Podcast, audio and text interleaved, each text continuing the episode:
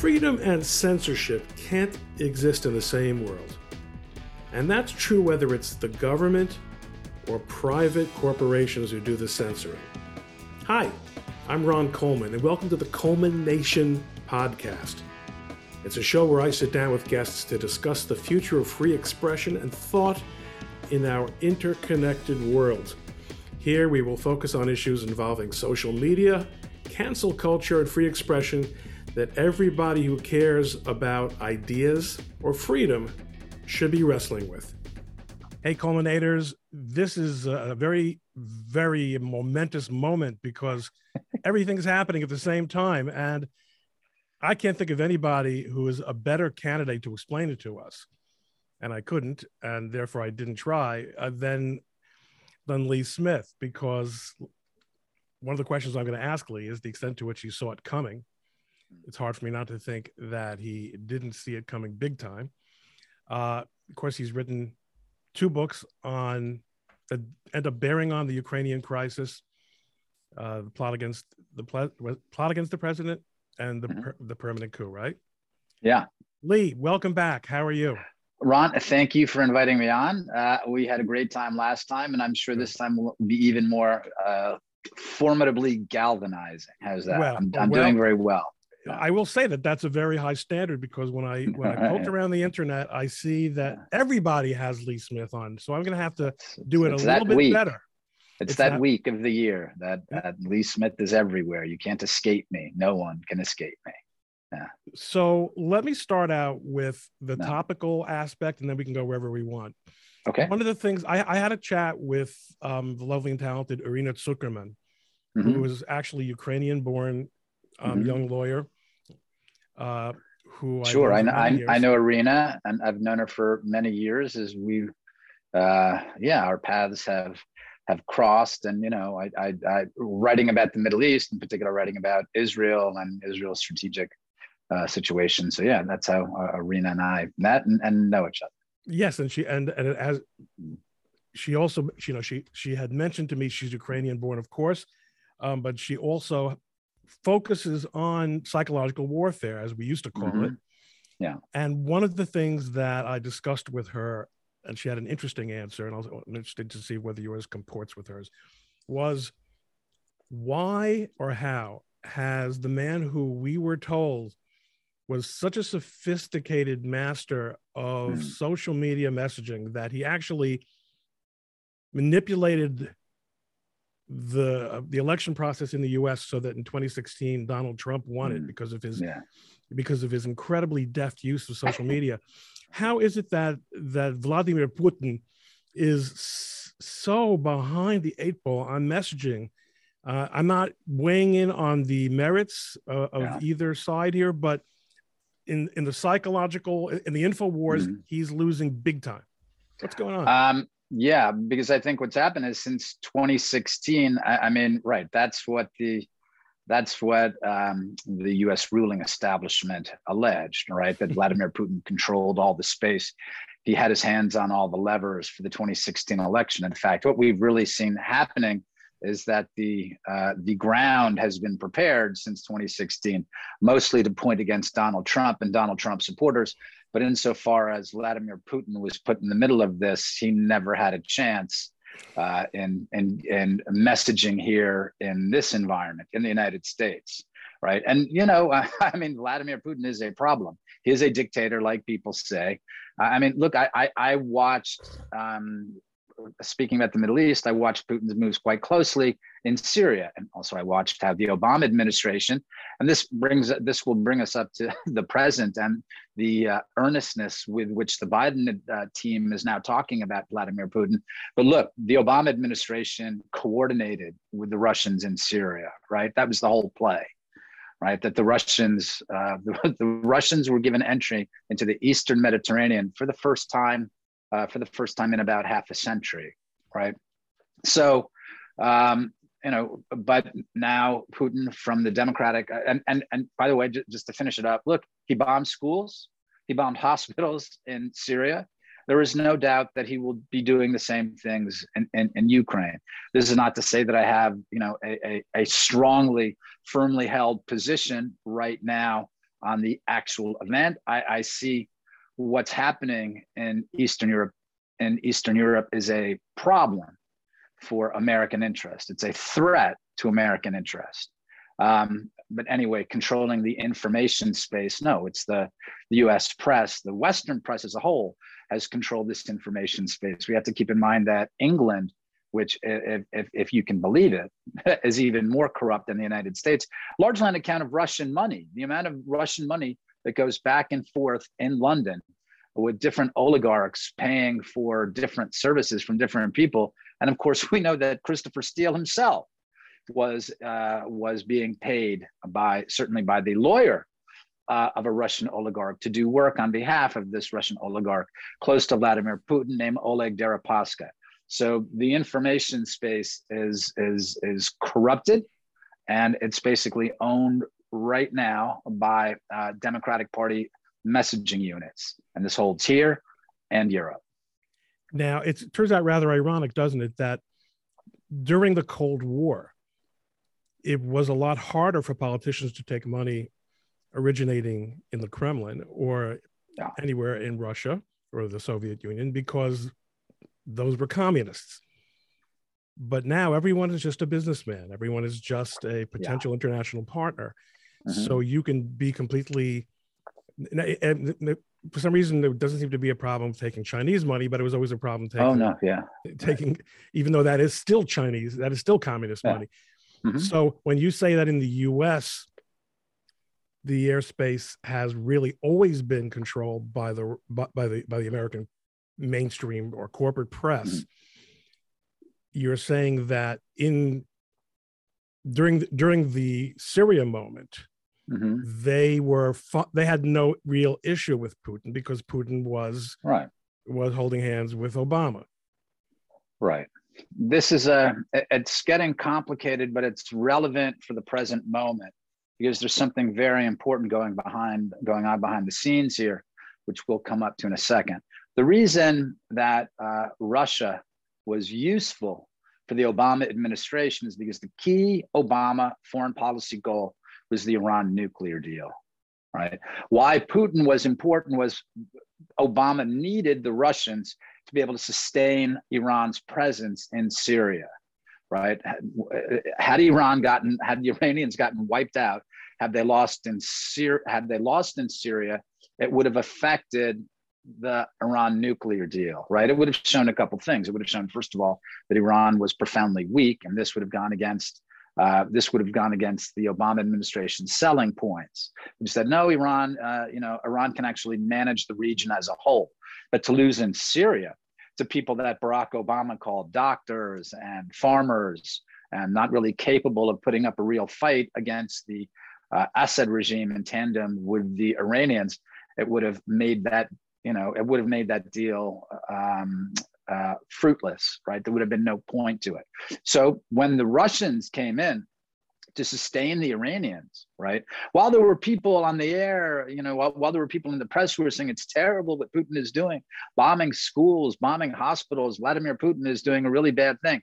The main point of the messaging was that Vladimir Putin is not such a bad guy because he's, after all, fighting ISIS. What that really means is, insofar as Sunni extremists we're fighting against Iranians and Iranian allies, right? The Obama administration was going to go with Iran and its allies. And insofar as Putin was allied with them, that's all that mattered, right? ISIS, in a way, was just, again, part of a messaging operation. The real strategic threat to the United States does not come from bearded boys driving Toyota, Toyotas, right? It comes from a real state with real state institutions like Iran. But that's who Obama wanted to give a, a nuclear weapons program to. And we can is, go through the and, details which, on that if you want. Right, and which Obama 3 is in the process of doing right now in Vienna. I know you want to go into those yep. details, but before you do, yeah, I, I want to lay the ground for it with a fundamental question, yeah, which you almost answered. Mm-hmm. And it and it is look, we, we know that there's there is a um a really bizarre um phenomenon where and, and it, it, played itself out nowhere as as powerfully as in the Middle East, where the Obama foreign policy has been to actually release or or or or um, give up existing and hard fought influence, U.S. influence. Yes. In, and to actually create a power vacuum. And in the case of the Middle East, to create a power vacuum so that Iran could step into it. Mm-hmm. You alluded to this when you said yeah. that the idea seems to be let Iran be the local hegemon. Mm-hmm. And there will we, we we we know that there's there's this idea that that that local hege- hegemons maintain stability in a region, mm-hmm. and we won't have to send troops and clean up the mess. Right. And uh, if, if Iran will be that will be that guy, right? What on earth makes them think that Iran should be that guy? Not only no. given let, let's let's pretend that terrorism and support for terrorism weren't mm-hmm. issues because there are virtually never issues for Democrats. Yes. But let's just look at Iran, first of all, is mm-hmm. not Arab. Right. And Arabs don't like Iran as a general mm-hmm. rule. Mm-hmm. They're Sunni. The Arabs, I mean, yeah, right. The Arabs the, are Sunni. The Middle East is a, is a Sunni majority region and and so in other words there's the ethnic there's mm-hmm. the lack of, of ethnic match there's the and there's the lack of religious match right. and then there of course there's the the israel match which is only one of, of mm-hmm. several mismatches What right. is the rationale that has obviously been driving the obama crew you know i, I could just see that it was somebody's phd thesis that's what it smells mm-hmm. like that this is this is the way to achieve stability in the Middle East is right. to let Iran run it. What's the think? Well, I, I, mean, it is actually kind of a PhD thesis, and it was the thesis of the of the British Empire as they started to get out of the Middle East that there were going to be twin powers, and the twin powers that would balance the region would be Saudi Arabia and Iran. And then there was the Iranian Revolution. What a lot of people um, have failed to reckon with is that it was not Iran and Saudi Arabia who uh, became the powers in the Middle East after the British left. It was the United States, right? So what's happened? The Obama administration tried to describe it as, and I, I, I, I, I, I imagine a lot of your listeners are saying, what does the Middle East have to do with the stuff that's going on in Ukraine? We want to get to that, and I, I, I, I promise that these things are tied together sure. in a very, very significant way. Um, the idea so it was the United States that filled the vacuum. After Iran's 1979 revolution, right, the competition then was between the United States and Iran. Now, the way the Obama team described it was, oh, it's between Saudi and the Iranians, and the Saudis have to learn how to share the region, and the Israelis have to learn how to share the region, right? No, no, it was the United States. The United States was the power um, and uh, was the power in the region even if there weren't uh, hundreds of thousands of troops on the ground all the time. It was, you know, the the uh, Arabian Gulf, Persian Gulf, however we wish to describe it, was uh, effectively an American lake. Right. This is one of the vital waterways in all the world, and it was the responsibility of the United States to ensure the free flow of oil to uh, to keep global markets functioning, to keep the price of oil down, the Obama administration's thesis was well, first of all, we, we have to reckon with the fact that this thesis inflected by 1970s radicalism, right? This is what the Islamic Republic represented to 1970s radicals, right? They were waving the flag of resistance, the banner of resistance against the United States and, and, and other conservative powers. As the Muslim Brotherhood would, would do 20, 30 years later. And that, that had an appeal. Exactly. Obama couldn't resist. Right. Anyone who is waving the flag of resistance against the West is appealing, right, to 1970s, 1980s uh, uh, era radical, uh, radical Westerners, right? We remember that during the course of the revolution in 1979, Michel Foucault, one of the, uh, you know, one, one, one of the fathers of, uh, of, of this kind of Western mode of thinking was praising praising the revolution and praising the Iranian regime. He eventually uh, he eventually turned on it. God bless him. Um, but this was a this was a very as much as Cuba is. So we look at the different interests of the Obama administration, reaching out to Cuba, uh, wanting to make a deal with Iran. So it, it's heavily influenced by the ideas of 1970s radicalism. That this is what the Iranians would represent. They would represent a progressive force in the Middle East. And the other thing that was appealing to the Obama team was the violence. It was the terror. Obama, in a meeting with a bunch of uh, uh, Gulf Gulf officials, I believe it was the UAE, but with a, a number of Gulf officials, spoke highly about the late Quds Force commander, uh, Qasem Soleimani, saying, well, "You guys really need one of one of uh, Qasem Soleimani who can keep everyone in order and really kind of manage the region." So Obama and that administration was hugely impressed by by Iranian terror. That that's what would help them manage manage the region. So again, it's 70s radicalism. Insurgency. Um, Insurgency right. has an appeal for them. It's being the Viet Cong. Yes. It's being Mao. Oh, I, I, absolutely. this is absolutely look we understand we look at their domestic politics as well the different people uh, the different people they were close to whether it was uh, Mr. Ayers, whether it was uh, Reverend Wright. I mean, the, this this banner of revolution is still very, very important.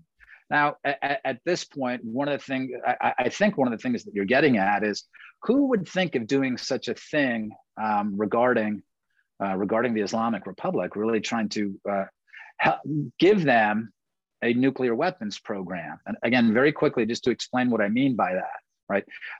the Joint Comprehensive Plan of Action, which is the nuclear deal. This was never intended to stop Iran from getting a bomb, right?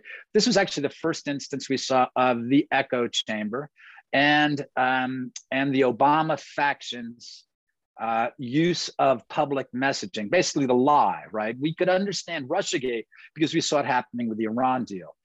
The important thing to understand about the Iran deal are these things called the sunset clauses, which means different restrictions on Iran's nuclear program are due to expire over time, at the end of which Iran will have a totally legal, right, and legitimate industrial scale nuclear weapons program. The whole thing was meant to put Iran's bomb under international protection under the umbrella of an international agreement. The idea that it was intended to stop Iran from getting a bomb is nonsense, right? It was another lie. And we can see that in the sunset clauses.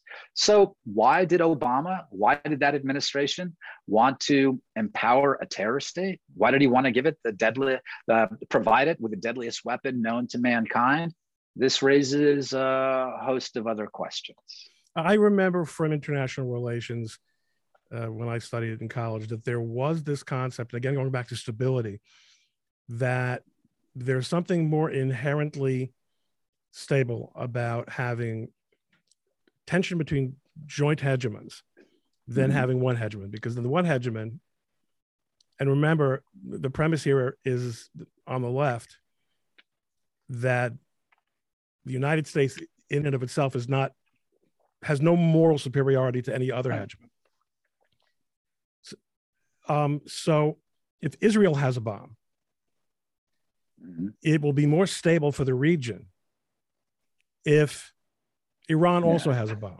if a competing power has a bomb, right? Just at, because, and right. there was even a, a school of thought that said that when nuclear, when when rogue states become nuclear states, they grow up mm-hmm. because yeah. they now have to live with the maturity and responsibility of being nuclear states. And I remember that was not a even in, in even the 80s was that was not a favored approach, the non-proliferation world. Yeah. But I do know that th- it's fascinating to me that these views of the world never are never updated to reflect facts kind yeah. of like COVID policy. Right. Uh, so the fact that virtually every Arab state is now has relation, you know, now has diplomatic relations with the state of Israel, and mm-hmm. that no one's really involved in lobbing bomb, you know, a, a, a, you know, in, in, in war with Israel, other than right. the Palestinians, who none of the Arabs like. Mm-hmm. Um, that's not allowed to intrude on this again academic concept of the st- inherent stability. Yeah. So, so let hell with real stability. Let's go with yeah. with whiteboard stability. All right. Okay. So this is going to happen, right. and it's going to be under you know just I'll be I, there. I, you know, you, you talk about the big lie the big lie I remember when it, you know when when the big lie was promulgated the, the big lie at the time really was better no deal better a bad deal than no deal at all. Mm-hmm. that's the dumbest like that that any adult could possibly you know what right. a, everything's a bad deal. Yeah yeah. Well, the bully the bully said give me your lunch money. Okay right. here's my lunch money. Why didn't you negotiate with him? Why don't you fight back? Well i wanted to make yeah. a bad deal because a bad deal would be better than no deal at all. Right all right. So here we are now. Let's see if I can get us back into the Ukraine lane. I'll give okay. you a shot at doing it. I think okay. you probably have no difficulty. Okay, well, let me say first of all, I totally agree with the, with with with your take on the bad deal. And like, you, I mean, you're a lawyer, you know much better than me. Anyone who comes back, yeah, this is the best we could do. It's like you're get at and and you expect to make partner you make a deal like this and what are you kidding me? And by the way all the people who are negotiating are are in uh, outside of washington. They're high powered lawyers right? Like wendy sherman. Um, these are real lawyers. And if, if you came back to your firm with a deal like this and said well that's the best we can do now you should go. And and and we're not even giving you a chance to pack your stuff. The fact is this is the deal that the president of the united states wanted he wanted Iran to have a nuclear weapons program. He wanted Iran to have sanctions relief for many hundreds of billions of dollars. That's what they wanted. Now, uh, Donald Trump exits the JCPOA in May 2018. The Democrats are furious. They're outraged. They think that things are becoming, uh, or they argue that things are becoming much more dangerous. In fact, Trump had the Iranians fairly well in hand.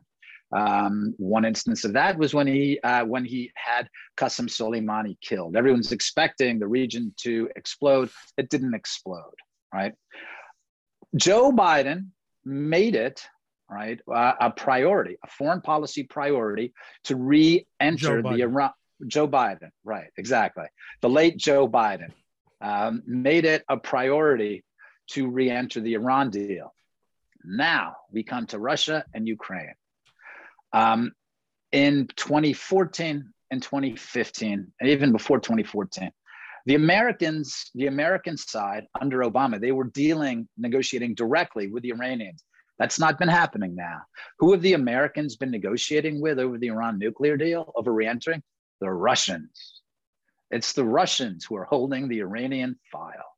That's what's going on. One way to understand what happened in Ukraine, right? We saw a press report that the uh, Russians decided to hold off as a favor to the Chinese who wanted to make sure that people were able to watch the Olympics. uh, without without without Russian bombing, uh, the r- Russian onslaught of Ukraine interfering.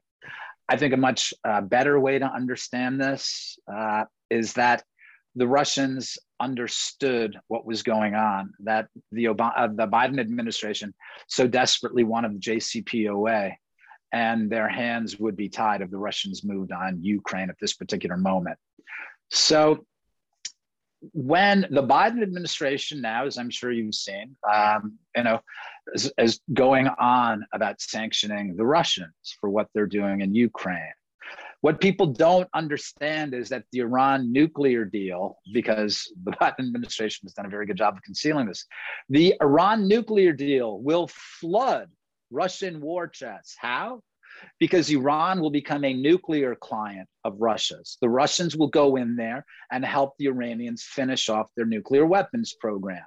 They will become a weapons client of Russia insofar as the Russians and the Chinese will sell the Iranians arms, right? They will also become an economic client as the Russians will go in there and help them develop.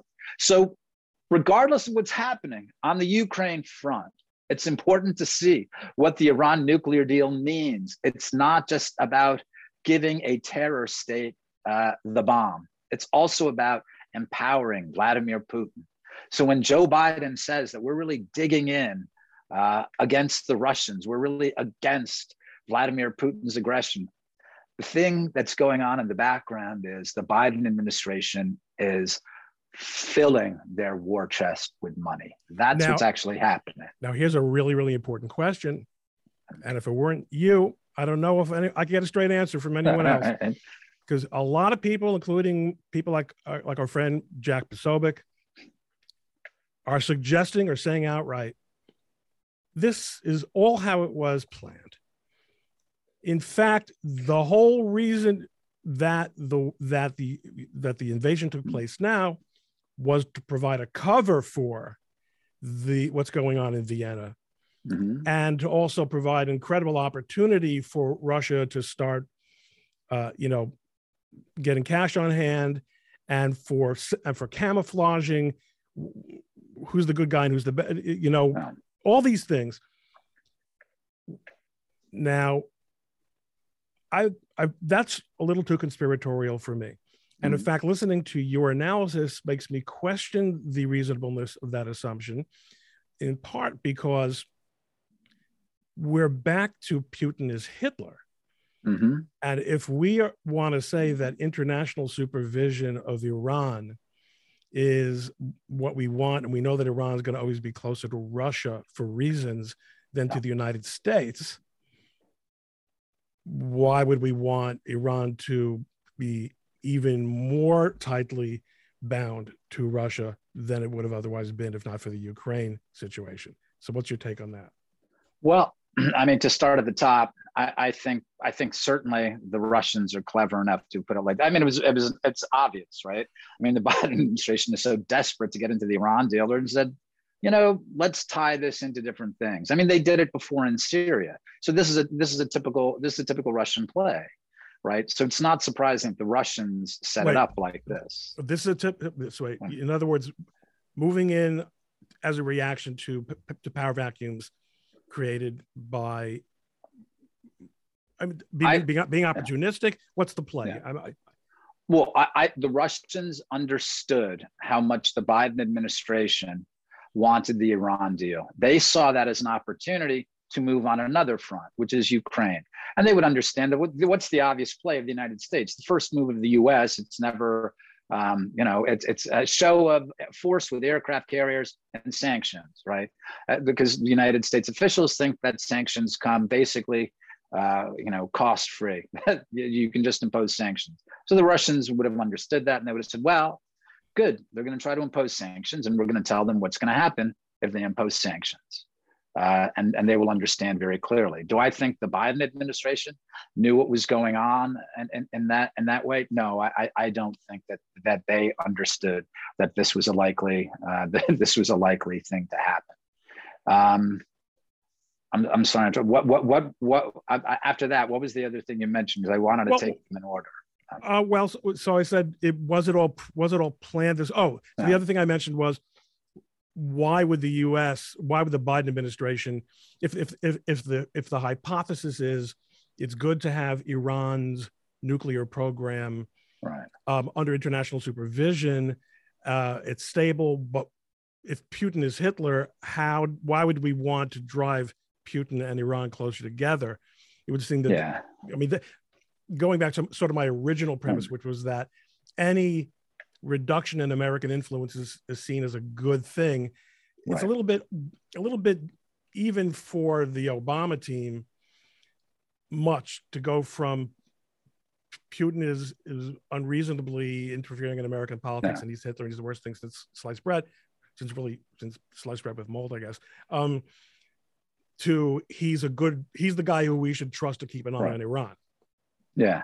Um, they don't, well, no, no, I mean, the way that the Obama administration perceived Iran, its relationship with Iran, right, was that they were arming an, an ally, right? That's the idea. That right. uh, the realignment of US interests meant that Iran was an ally. They were going to arm an ally. Putin is not, you know, the way that they perceive this, it's not that uh, Putin is an ally of Iran. Uh, Putin is, um, Putin it will help protect American interests. That's what they did in, in, Syria. The idea was that Putin would help protect American interest, which was the alliance with Iran. So, no, they don't. They don't see that that um, you know that that the important thing is the the Putin Iranian alliance. So this is actually what's happening. But the way that they perceive it is entirely different. That Iran will be an American ally, and that Putin has done things in Syria and elsewhere around the world to help advance American interests. They they don't they they do not believe that Putin is Hitler. They do not believe that Putin is, is a fundamental problem. And I'll tell you one of the ways we know it, paradoxically, is the idea that they put Putin in the middle of Russia Gate, right? What does that tell you? I, I that tells you the way that they perceive Russia.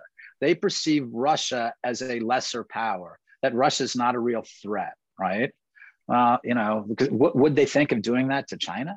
Right. I mean, especially given the amount of money circulating through Washington and wherever else, New York, Hollywood, well, uh, fact, the Academy. That's, that's, one of the things Irina said, which was yeah. that obviously, obviously there there were and probably still are Russian bot farms, and there have, of course, there's always an effort to undermine American institutions and to infiltrate them, but they didn't swing the election. What they did do was form a narrative about who Putin is, and right. that and and by making him number two, then China, then we forget about China. And her point yeah, was that China, China is the yeah. China is the real adversary here. Forget about mm-hmm. how many soldiers. Well, actually, China always has the most soldiers, but forget about the nuclear arms. And forget you know, and forget about the navy. China is by far more to be feared, especially because of its integration mm-hmm. with the American economy and yeah. corporate culture, um, than than Russia will ever be. I mean, it's it's it's hard to know exactly how much of this is intentional, but certainly that was the effect, right? By focusing on Russia, by making Russia America's or certainly the Democratic Party's number one adversary, right? So it, it gave China a lot. It took a lot of the heat off of China. But of course, uh, uh, uh, especially the Democratic Party, especially the Democratic Party is, is keen to protect its relationships with China. We're, we're, we're, we're moving all around here, but we'll, but you and I'll manage to tie it together.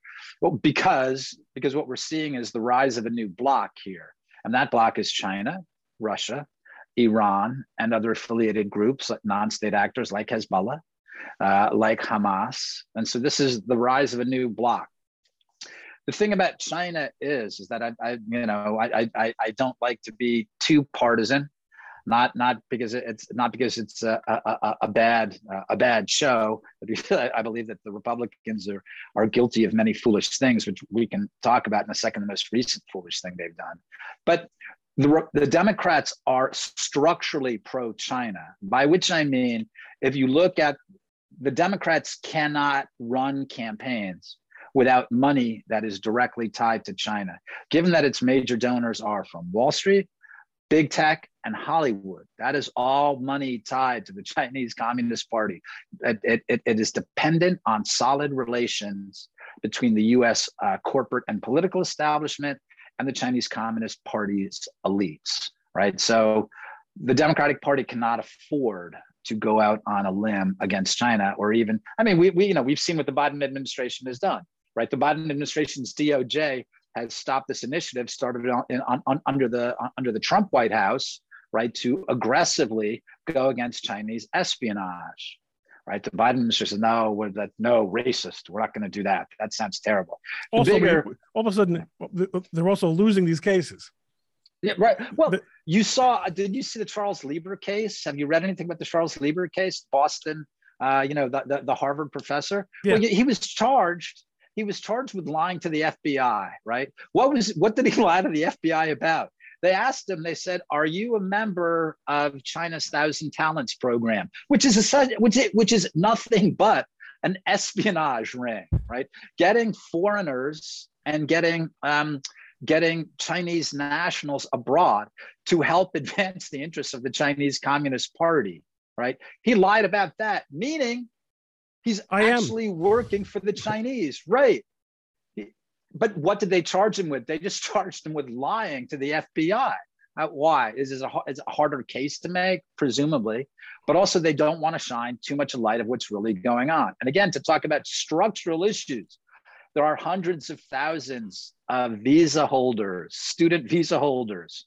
There is no way that the 13,000 agents of the FBI can have all of these student visa holders, right, can be looking at all of these people who are stealing sensitive and in some cases classified information from the United States and passing it on to the CCP. That's structural. How do you stop students from spying on the United States?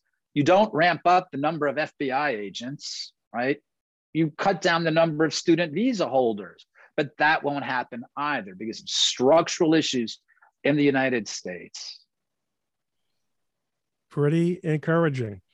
So, well, I, the thing is, the thing is, these things can be these things can be addressed. They can be fixed and resolved once people actually get serious about the issues. But of course, we know the Biden team is not right. And that's not because of the money that Hunter and Jim and Joe Biden were getting from CCP businessmen, right? It's about the nature of the Democratic Party. When you hear different people say, we're going to uh, China is a challenger and a competitor. That's not the way to describe China. That's what's not. That's not what's happening.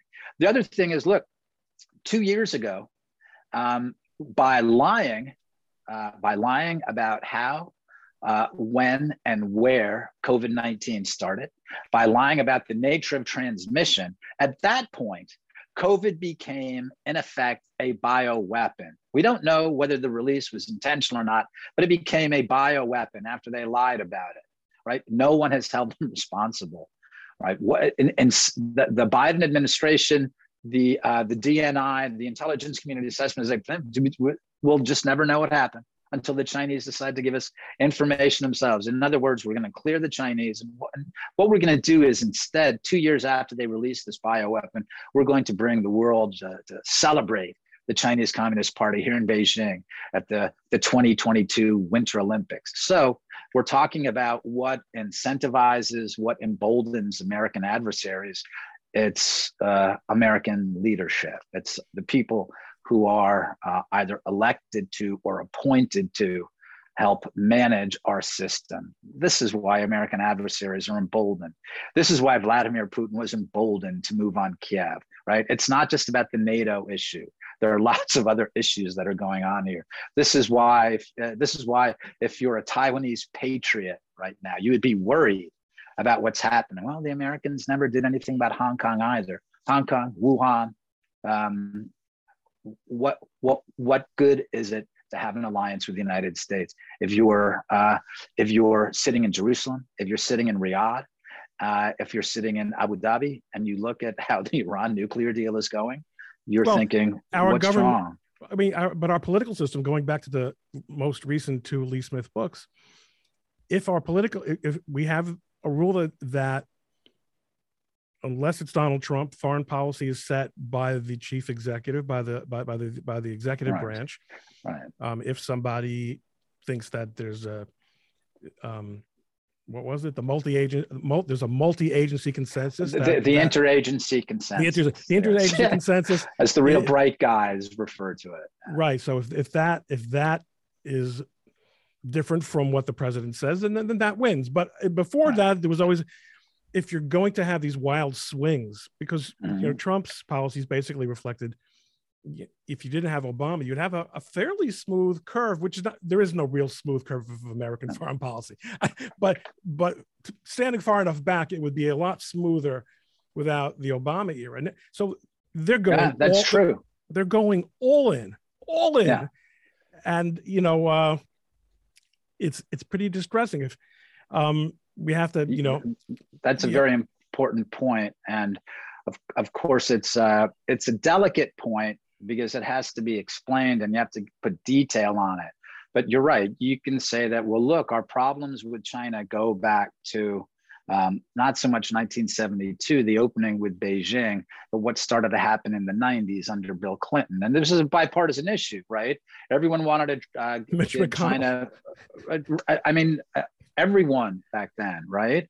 And some people have gone back, like, you know, God bless him, uh, Speaker of the House, Newt Gingrich. has gone back and he's he's revised his ideas on this. It seems that Nixon had too. But during the 1990s, so you see a trajectory of US and China relations. It goes that way. During the Obama years, something flips. It's not just about China, it's about Iran too. And I think we have to be able to talk about it, but a lot of it does have to do with um, 1970s, 1980s era radicalism. And I think that right now, if we look at what if we look at what's been happening to the United States, to American citizens, whether it was Russiagate, whether it's January 6th, we see that many of the people um, in, in positions of responsibility do not like America and they do not like Americans. And again, we're always talking about a problem with our political class, which is accurate, but something different happened during the Obama years. And I, I think it will become more and more important for us to um, to dig a little deeper on that and explain why these things happen. This is this is a um, a, a, radical shift we've seen here, right? The United States foreign policy establishment wanted to reopen uh, relations with Iran since 1979, right? Every president attempted it. So in that way, you can say, well, the U.S. has always wanted uh, good relations with the Iranians for, for you know, I, I, think for many crazy uh, sentimental uh, reasons. But the idea of giving the Iranians a nuclear weapons program, well, that's a different idea. So, what happened during the Obama years? Which we're not going to answer today, and probably not even tomorrow. Yeah. But standing, but standing on the outside, we can see that what it was was uh-huh. um, very hard to reconcile with any traditional, at least, concept of of what's good for America. Um, in the near term, it, we're seeing disastrous consequences. Um, both, you know, you mentioned COVID, and you mentioned the way we dealt with and addressed the reality of COVID, and the political and financial and corporate and cultural changes that have taken place. You have an entire generation of heroes, the NBA, who have come to identify their well-being with that of of the Chinese Communist yeah. Party. Yeah. Um, and you know, a, a, corporate cadre that's extremely comfortable in that space. Mm-hmm. Um, now we're back to Ukraine. Mm-hmm. As just to finish up, yeah, what Irina thought that Putin, notwithstanding all this, mm-hmm. all his opportunism and all the things he has cutting his way, she thinks that he overplayed his hand. That mm-hmm. he's actually, yeah. and to some extent, the, the terms that he apparently is offering Ukraine mm-hmm. suggest a, what seems like a substantial moderation.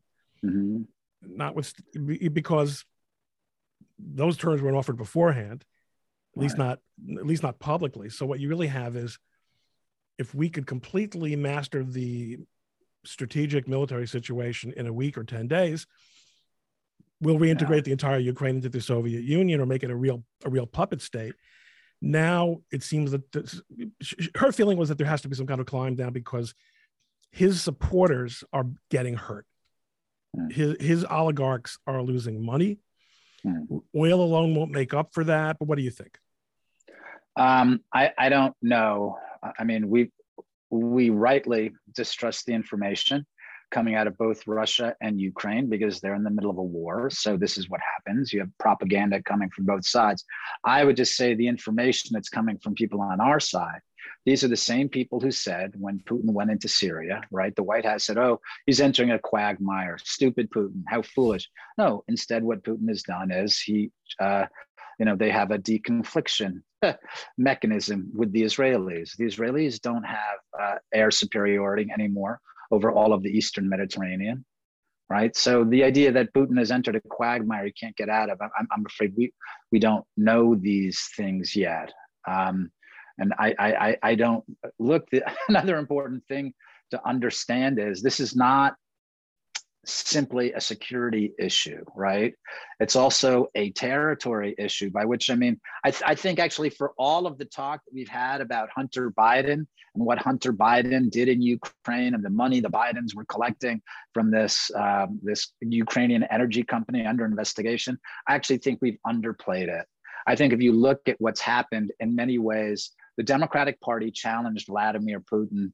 Uh, he challenged his he challenged his own racket, in Ukraine. This is a fundamental issue. So what? So Putin's oligarchs are losing some money now with the and again I, I don't know if that's the case i'm sure Irina has very good information i don't know but i'm saying on the other side of that is that well they'll, they'll make more money if they control the important uh, the important industries namely uh, you know transfers uh, tr- transfer fees in ukraine so I, I, again it, it, it's it's very foggy right now but I, I instinctively distrust anyone because of the information we've seen about Putin before, who says that, oh, yeah, he's in a heap of trouble right now. He, he may be.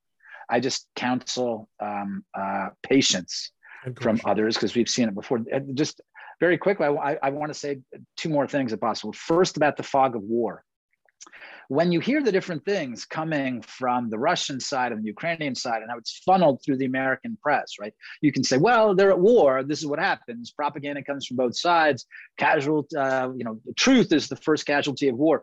But so why is this? Why does all of this sound so much like what's been fed to the American people for the last five years? And tragically, we now have the obvious answer. because our establishment is at war with the American people, whether it was Russiagate, whether it was Kavanaugh, whether it was Ukraine Gate and impeachment, whether it's COVID, School whether it's January 6th, this propaganda campaign, this, these operations against the American public means that our ruling establishment is at war with at least half the country, if not much, much more. That's very dispiriting. Sure. The other part of this propaganda campaign, just to bring it back to Ukraine and, and finish it off, if you like, is this the idea that the Republican Party is now intending to join the Democrats by going after Putin and by going after his energy resources is a historic blunder right? There's a way in which the Republicans could say, look, we're, we're more anti Putin than anyone. And don't believe the Democrats, because here's what's really going on in the background. But if you expect us to be on the hook for high energy prices, if you think that we're trying to punish the American working and middle class, you're crazy. Now let's get together and do something serious about Russia. But we're not going to follow along this democratic play here to make Americans suffer. Sure, would we like them to uh, ramp up domestic production? Of course we would. They're lunatics, but it's never going to happen. And you know why? Because the Green New Deal is the most important thing to the Democrats. That's all that matters. They're never going to ramp up dem- uh, domestic production. So the idea that we think playing along with the Russia stuff is going to get them to ramp up domestic production is nonsense. They're going to pocket sanctions on Russia, which will be sold as we help them in a bipartisan show, we help them raise energy prices. In November, we're going to be in trouble because they're going to blame us. They're going to say, oh, yeah, the Republicans had as much to do with it as the Russians. They're going to pocket that as a victory and they will never ramp up domestic energy production because there is nothing more important, the Democratic Party platform, than the Green New Deal. And why? Because that's another instrument to destroy the American working and middle class, right? To undermine the basis of our fossil fuel economy. With the Green New Deal, this is the key. This is all they want. So, GOP leaders have have made an unforced blunder here. That's and what they do. That's exactly. Do. it's terrible. It's terrible for the country.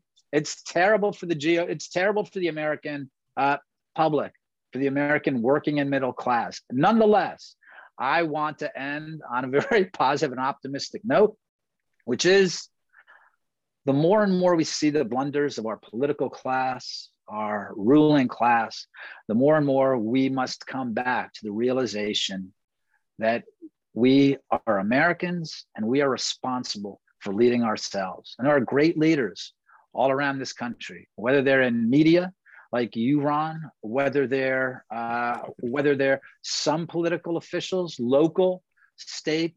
You know, everyone talks about Ron DeSantis, phenomenal leadership leadership in, in schools, um, in churches, in synagogues, uh, in medicine.